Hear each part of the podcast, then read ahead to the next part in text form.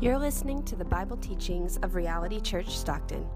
For more info, please visit our website at realitystockton.com.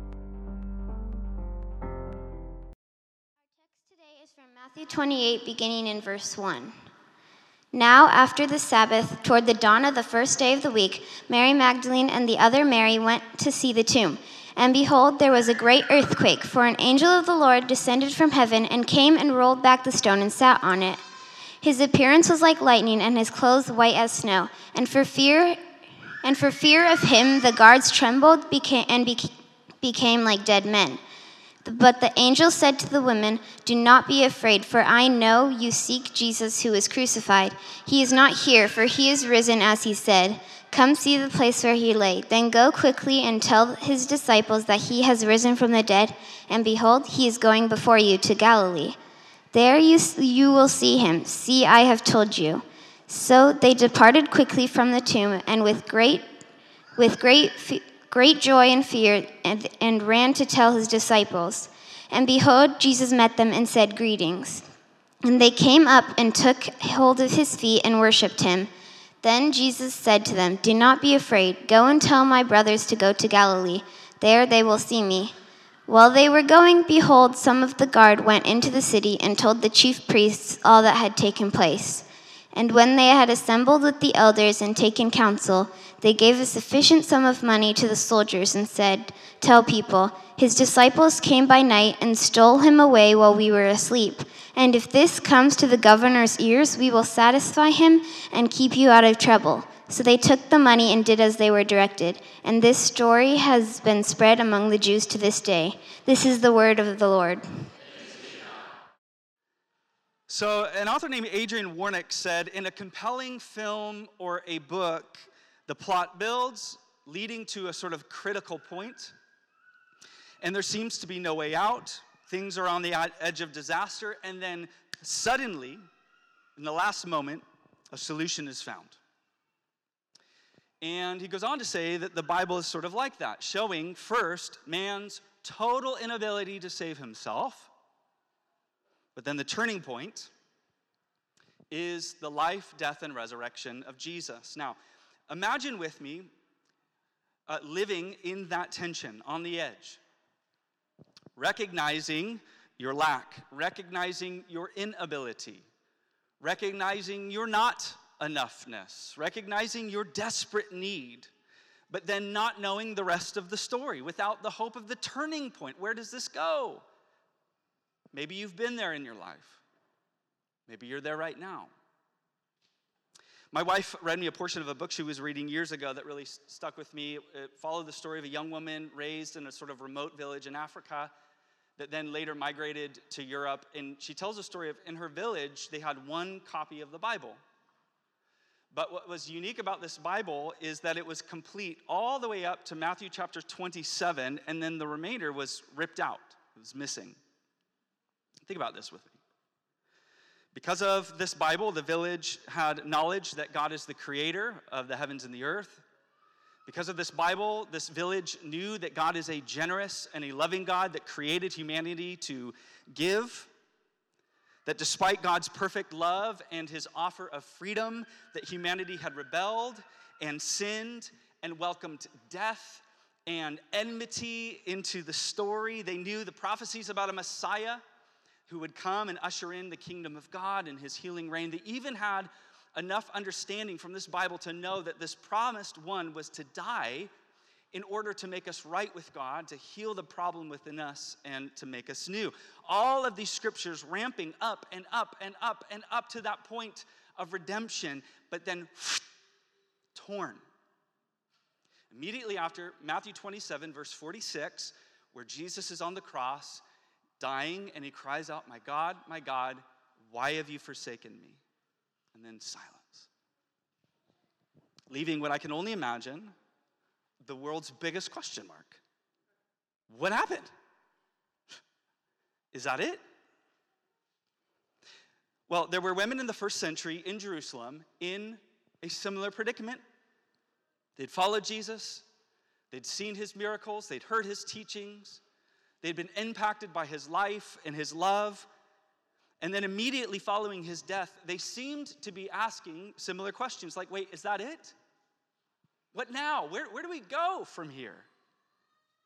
And so we're told that on the third day, interestingly, as the other disciples are frightened and behind locked doors, and maybe even some of the disciples are leaving Jerusalem entirely, a small group of women went to see the tomb. And what they discover there has changed the course of human history. You don't even have to believe to, to confess that. And what the events that happened here have changed the lives of countless people, many of whom sit next to you today. And by trusting, this is the good news that can change your life as well. But how? How? Well, an American poet once said, Instructions for living a life. I love the simplicity of that. Here's how to live Pay attention, be astonished, and tell about it. Now, I highly doubt that she intended for this, but it kind of seems to make a perfect outline for a resurrection sermon, so we're going to go with it. So, instructions for living a life number one, pay attention. Turn to your neighbor and tell them kindly, pay attention.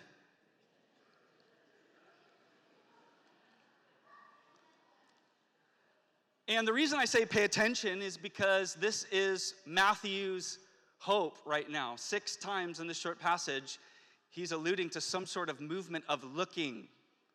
In fact, look at me in verse 2. And behold, look, look, pay attention.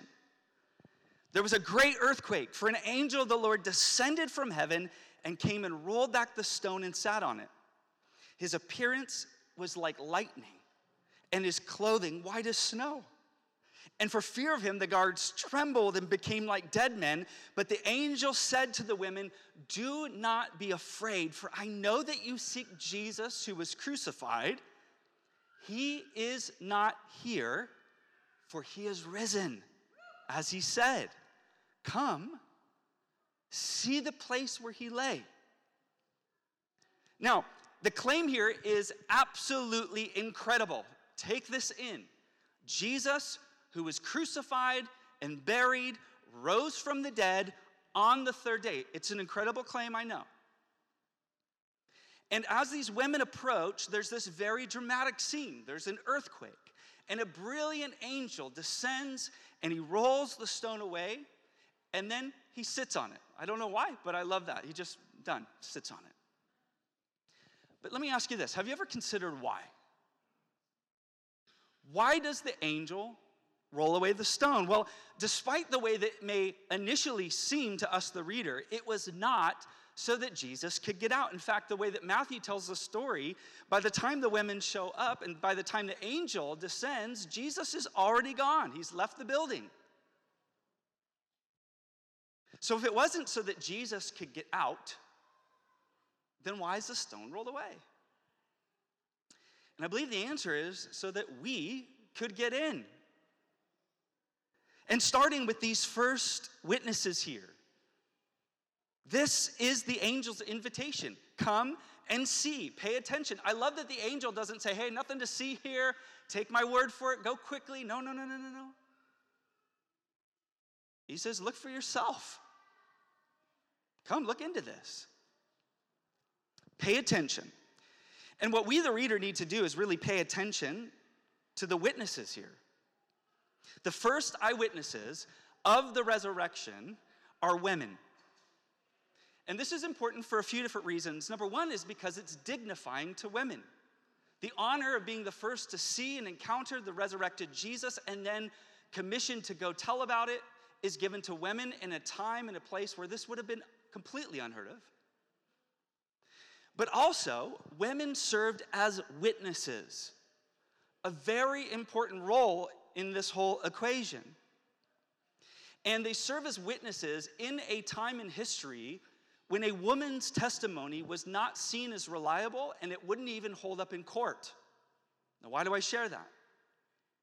Because if Matthew and the other gospel writers were trying to persuade us, readers, of some sort of made up story, if he was trying to convince us of some sort of myth or fable, he certainly would not have chosen women for this role. He would have chosen the most reputable person in order for the claim to stick.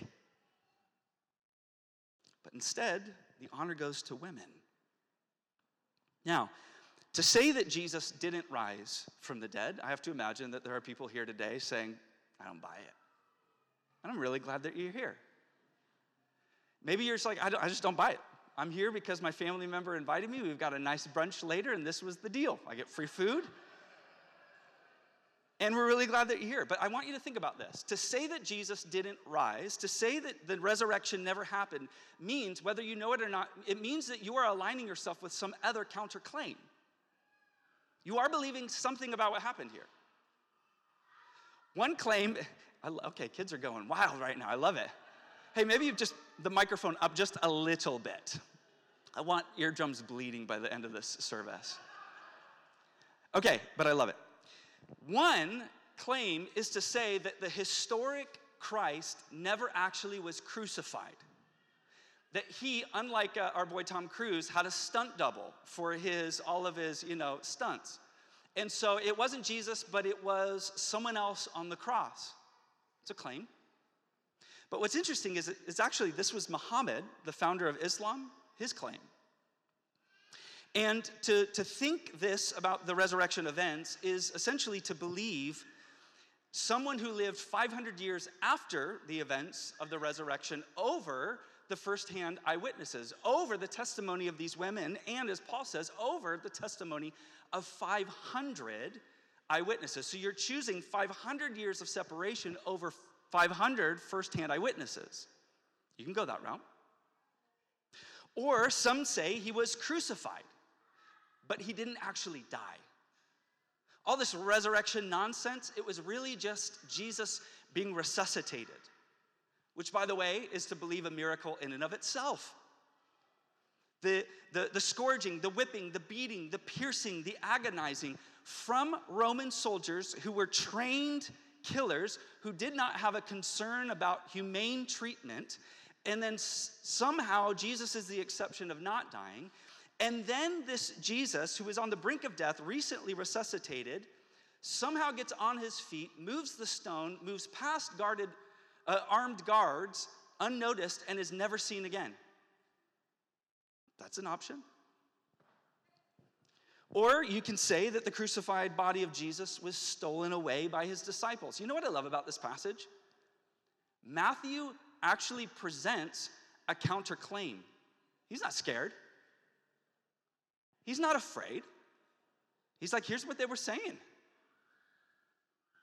And it's the claim that Jesus' scared disciples, who just days before betrayed him and ran, and when they were asked by children if they were with him, they're like, no, I don't even know the guy, somehow got the courage to go stealth mode in the middle of the night to go overcome armed guards, move the stone, hide the body to never be seen again, in order to make up a story that would cost, cost all of them but one their lives. So here's why I'm saying this. Either way, whichever claim you choose to believe, you're taking a leap today, aren't you? You're taking a leap. The stone rolled back is an invitation extended to you and I today to come and see, to pay attention, to look into it, to consider these things for yourself. You, you owe it to yourself to look into this. And the reason I bring this up also is because if you determine that Jesus is not risen, then I'm telling you right now, you should want nothing to do with this guy. You shouldn't be here. Paul would say, if Christ isn't risen, we are the most to be pitied. We are a pathetic group of losers. If he's a fable, if he's a myth, if Christ is some sort of, sort of lunatic, he is not worth your time. Go watch the Masters. But if Christ really is risen,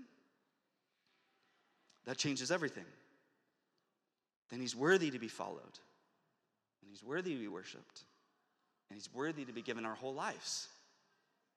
Pay attention. Secondly, you guys still with me? How are you in the back? There is room up front, just telling you.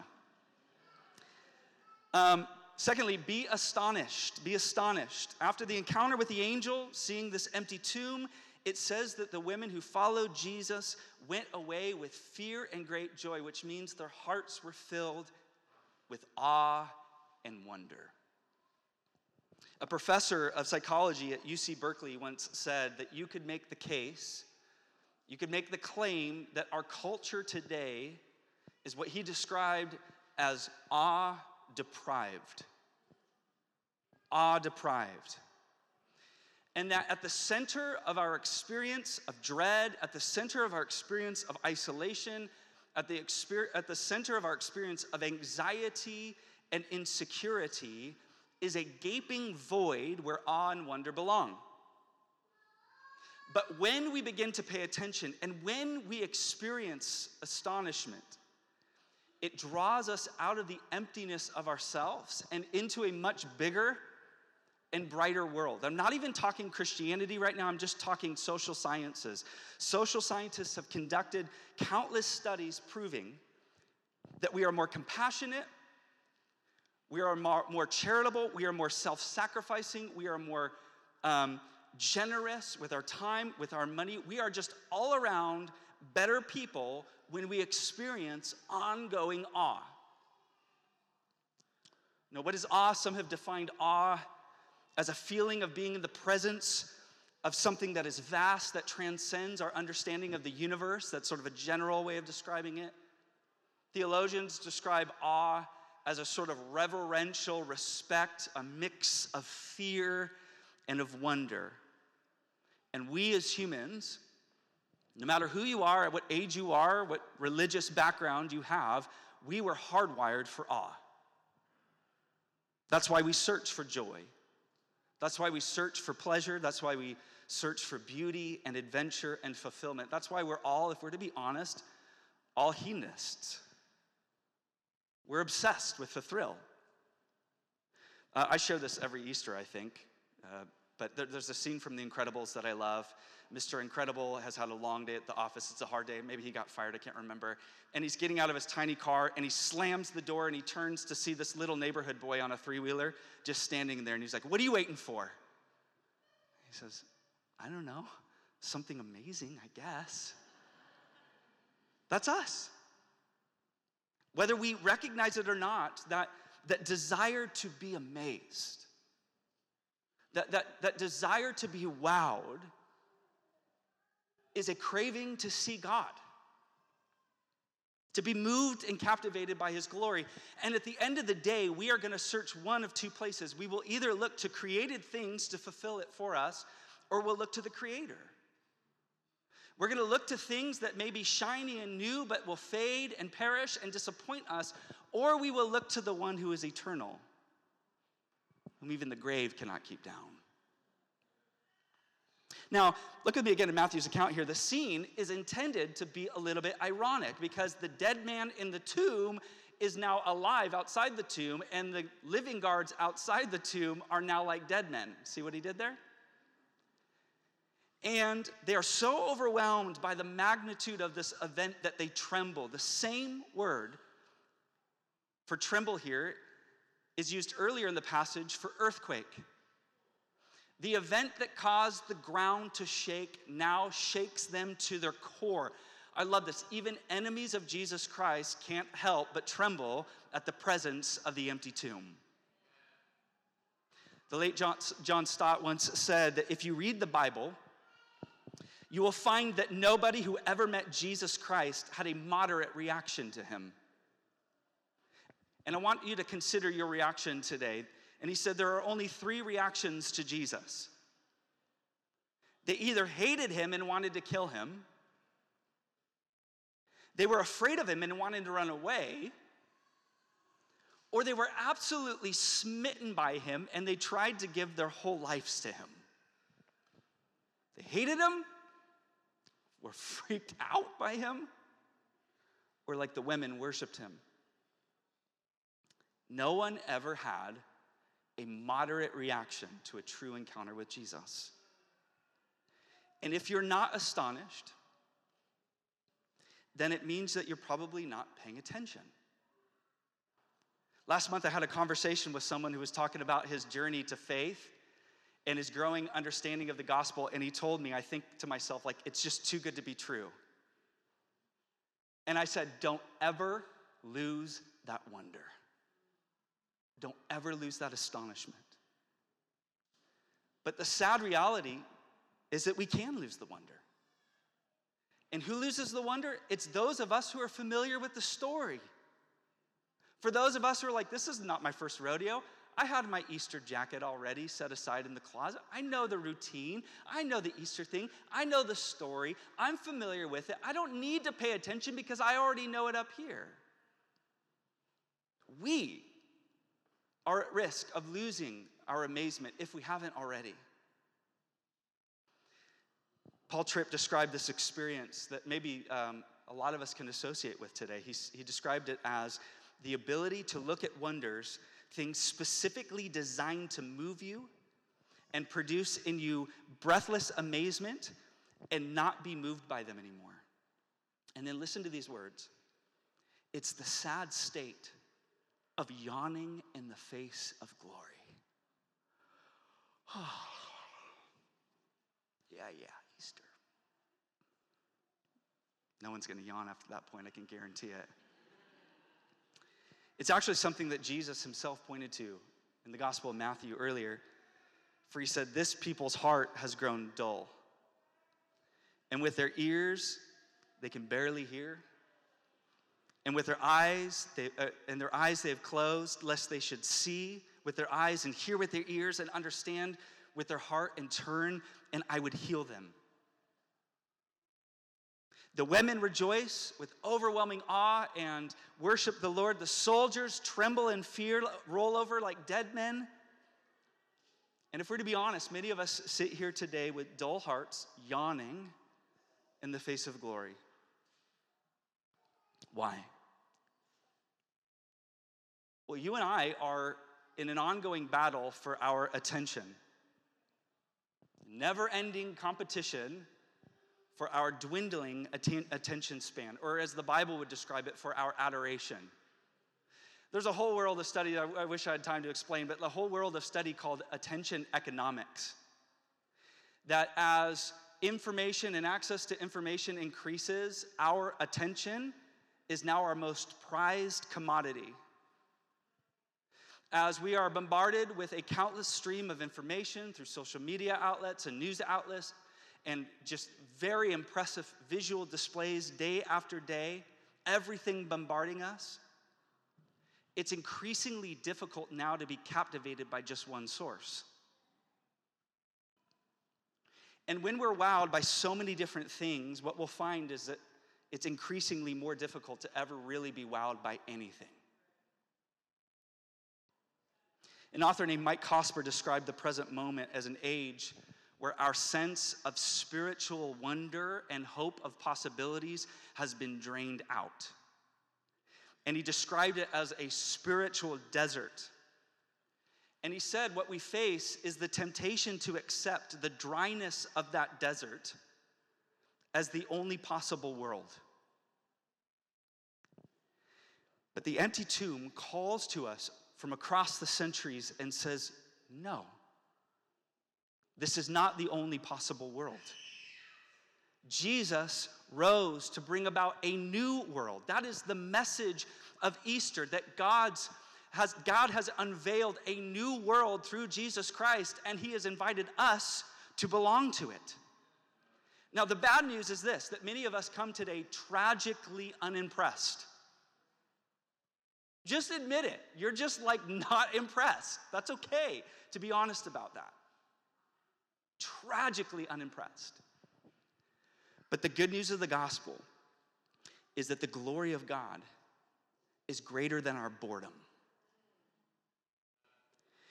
and is powerful enough to conquer even the most stubborn apathy that clings tightly to our hearts and minds. Think about this if God raised Jesus from the dead, then he is more than capable of resurrecting our desensitized, unimpressed, overstimulated minds and hearts this very day. Come and see. It's an invitation to revive our wonder, where at the empty tomb where Jesus rose to give to us beauty and life and freedom and fulfillment and eternity. This is what I'm urging you today to do to behold the sacrifice that Jesus endured for you, to recognize the depths of selfishness and sin that Jesus is willing to rescue you from. To open your eyes to the offer of total forgiveness, to look at the resurrection power that is able to raise Jesus from the dead and now fill our lives with incredible hope. Why is this important? Like, if it happened, maybe you're like, okay, I believe it happened, but what is my response to it? What does that matter?